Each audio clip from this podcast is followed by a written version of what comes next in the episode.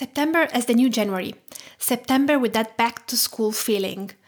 A new diary, blank pages, a sharp pencil. September as the month to begin again, a time for new goals, new resolutions. September as the grape harvest month, and the time to finally bake one of my favorite treats, schiacciata con l'uva, a grape schiacciata. Before starting this new episode, I want to thank you for all your comments and feedbacks on our podcast. Today, I'm thrilled to share the review that Marianne, Signora Cucina, left on iTunes. Thank you, Julia, for taking the time to put this podcast together. Anyone traveling there will appreciate your recommendations, and I will definitely be referencing this episode if ever I will travel to Siena. You are so passionate about what you do, and it is so evident in your podcast, not to mention everything else you do. Thank you, Marianne. I'm so glad you loved the Siena episode. If you don't want to miss an episode, subscribe on iTunes, Google Podcast, or wherever you are listening to a podcast. Then, if you are enjoying cooking with an Italian accent, please consider rating and reviewing the show if you are listening to the podcast on iPhone. It would help us enormously to be discovered by other food lovers. Last but not least, Remember that you will find all the links to the recipes we mentioned today in the episode show notes. And don't forget to visit julskitchen.com for more information and new stories and recipes from Tuscany. And now, let's start.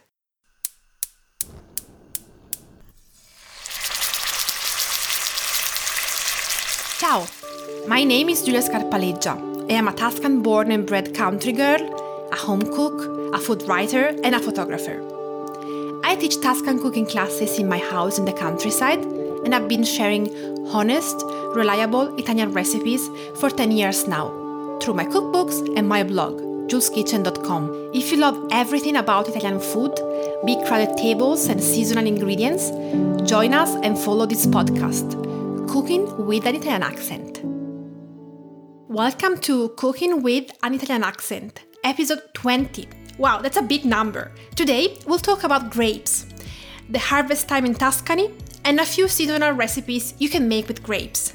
I remember well the flavor of just picked grapes. I was 19 and I was just about to head off to university.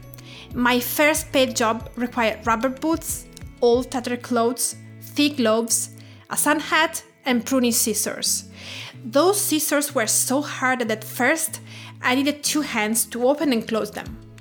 As soon as I finished my final exams at high school, I went to a local winery, a few miles from home, and asked to be enrolled as grape picker for a month. It is a rite of passage for many young students. And it is a job that here all young people eventually find themselves doing at some point.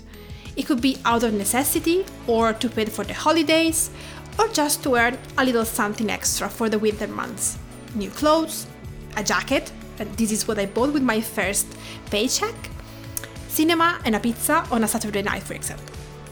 It is a sticky September, a month in between the rigor of the high school and the anarchy of the first months of university.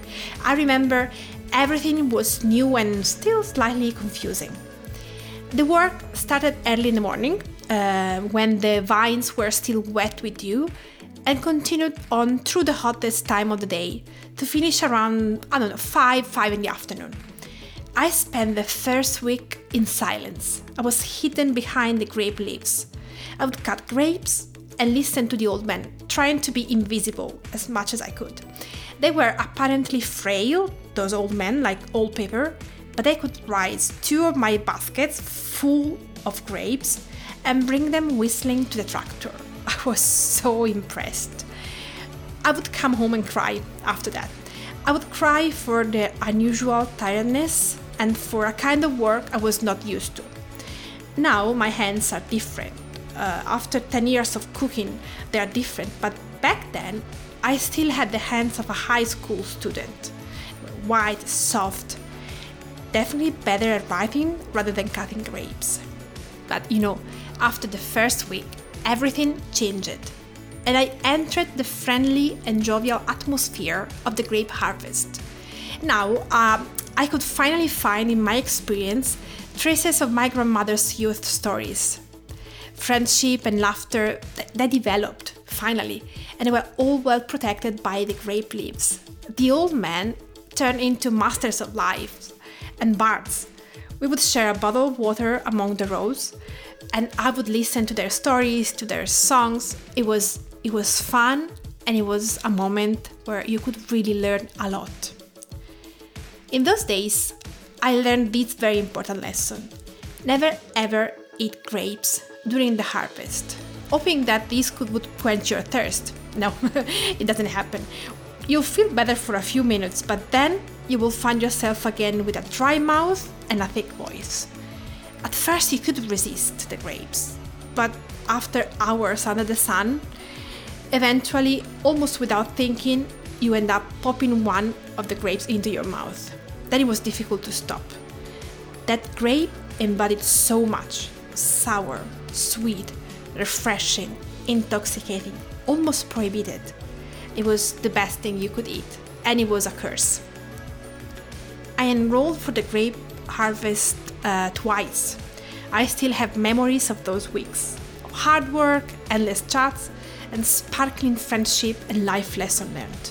It is a shame that it's increasingly difficult to find wineries now that are willing to hire young students for the harvest. Now the machines they do most of the work, yet there was something epic in that job. In one month, we had a clear idea of what a real job was. Times to be respected, hierarchies written and unwritten.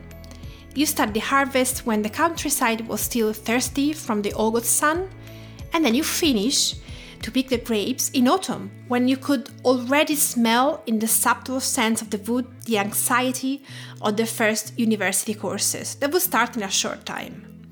You gain a clear perception of the passage of time and of the rhythms of nature through the gradual yellowing of the vine leaves. I, I can still smell that unmistakable scent of grapes, wet grass, mist, and coffee that would stay with us during the first minutes in the vineyards. Now, each September, I find in the early hours of the day that same smell, and I feel a young woman again. I love September for all these reasons for the first cooler mornings, for that yellowing light at dusk, for that feeling of having a second chance, a second new year, new expectations and goals. But I love September also for grapes and for all the recipes you could make with them. Let's start with the most representative of the season, schiacciata con l'uva, a grape focaccia. All the aroma and the color and the sweetness of a day spent grape harvesting can be found in this grape focaccia. It's a childhood snack. Its flavor always signified the end of summer and the return back to school. Like in nearby vineyards, head to the markets from mid August to the end of September to find clusters of wine grapes the best kind for making this schiacciata. You'll have to get there early in the morning.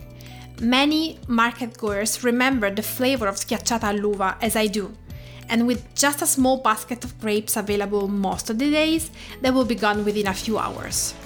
If you're lucky enough to live in a wine region, remember that nothing tastes better than a focaccia made with grapes, picked furtively in a vineyard. In the past, this schiacciata was simply a portion of bread dough from the week's baking. They would make a focaccia to test the oven, adding sugar, grapes, rosemary, and olive oil. This kind of enriched bread belongs to a peasant tradition here in Tuscany. There are so many festive sweet treats that are nothing more than enriched breads. Think about the grape focaccia, yes, but also the pan co' santi in November, when you would add to your bread raisins, walnuts, black pepper, olive oil, and red wine. During the pig slaughtering in winter, they would make a similar focaccia but with ciccioli, pork scratchings. If you are in Tuscany during harvest time, you can find this grape focaccia in many bakeries. Sometimes it is thin and crisp, with a single layer of grapes. Other times it is thicker, with a brioche filling in it, with two layers of grapes. They're sticky and jammy.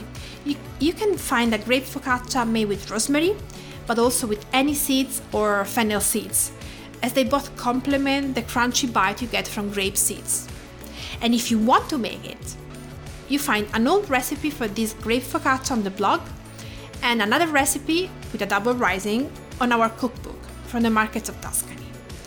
Now, you might be wondering which is the best grape to use in this recipe. Well, if you can find it, red wine grapes, but also Concord grapes, which here are known as uva fragola, strawberry grapes. My great grandmother would use these, the Concord grape, to make the focaccia, as they had a Concord grape vine climbing from the door of the house. Now, this brings me back to the second recipe I wanted to share today with you, and it is the September jam. I already mentioned this recipe in one of the previous episodes about preserving. We're right in the season to make this September preserve. It is made with the fruit that ripens now. So you have wine grapes, whether black or white, or the uva fragola, the Concord grape, depending on what you have or is left from the harvest. Then you need freshly picked figs, they're sticky and sweet and then tiny wild apples, or even more regular apples. They provide a creamy texture to the jam and the right amount of pectin to have a thick jam. I love this jam so much for its ruby red color, for a sweet vintage taste that reminds me of the sweetness of the last day of summer. Again, if you want to make this recipe, you can find the recipe for the September jam on the blog. And I'll leave you all the links in this episode show notes so you will find it. Now, the third recipe. This is more unusual. A few years ago, I was at the market and I was chatting with this smiling vendor as bubbly as her red hair. I discovered this unusual combination, and it's a dish that perfectly represents the sweetest days of the year, which is now when the autumn days are still gifted by the last fruits of summer. Would you ever think of putting together tomatoes and grapes? Well, this dish belongs to the peasant tradition. It is prepared only for a very short time when the tomatoes on the vines do not have enough sun to ripen, so they stay green. So the, the farmers would find themselves with baskets of green tomatoes and ripe bunches of grapes. I'd love to hug the first person that came up with this idea of pairing green tomatoes and grapes. But back to this recipe for a side dish, which can easily become a main if you add a couple of eggs and make a frittata. There are only five ingredients green tomatoes, grapes, garlic, olive oil, and chili pepper. Yet each one is essential. The pan fried green tomatoes are meaty and slightly acidic, they're green. The grapes add a delicate sweet note, the garlic gives an aromatic twist, and the chili warms it up. Then the olive oil binds everything together. So, how do you make it? Cut the tomatoes into thick slices. Coat them with flour. Yes, there's a sixth ingredient, flour.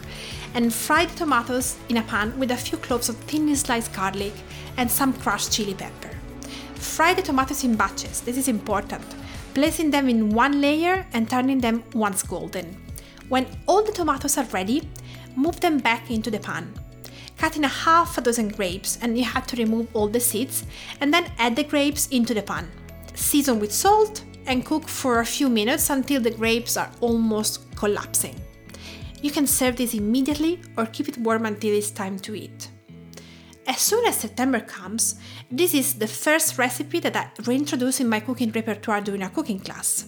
Because the feedback is always unanimous, unexpected, surprising. I'm going to replicate it as soon as I get home. There are, of course, other recipes that make grapes shine in a dish. I'm thinking about the roast chicken with grapes, apples, and rosemary, or a pan fried pork cutlet with grapes, or even a baked camembert with grapes. Grapes are also a great addition to a cheese board, along with oatcakes, walnuts, and honey. Well, how not to love grapes and the generosity of these last days of summer? Which is your favorite recipe with grapes? And no, don't tell me wine. I'm thinking about a sweet or savory recipe where grapes are involved. Share it with me via email or with a post or a story on Instagram using the hashtag cooking with accent and tagging Jules Kitchen. Word of the day. Learn Italian language of food word after word. Every year, more than 200 people join our cooking classes. Speaking with them, I made a small dictionary of important words and pronunciations that can help you navigate through the immense world of Italian food. So if you love Italian language as much as you love Italian cooking, these are a few words that can be useful for you. Today's word is vendemmia. Vendemmia, V E N D E M I A. It is grape harvest. an activity which is more a celebration than a labor. Sometimes the word vendemmia is used also to indicate a vintage, like vendemmia del 2013, 2013 vintage. This is the end of today's episode of our podcast, Cooking with an Italian Accent. If you have questions about Italian and Tuscan cooking, just email me at jules at julskitchen.com or join our Facebook group, Cooking with Juls' Kitchen. Be sure to subscribe on iTunes, Google Podcast, or wherever you are listening to a podcast, and share it with your friends. You will find all the links to the recipes we mentioned today in this episode show notes.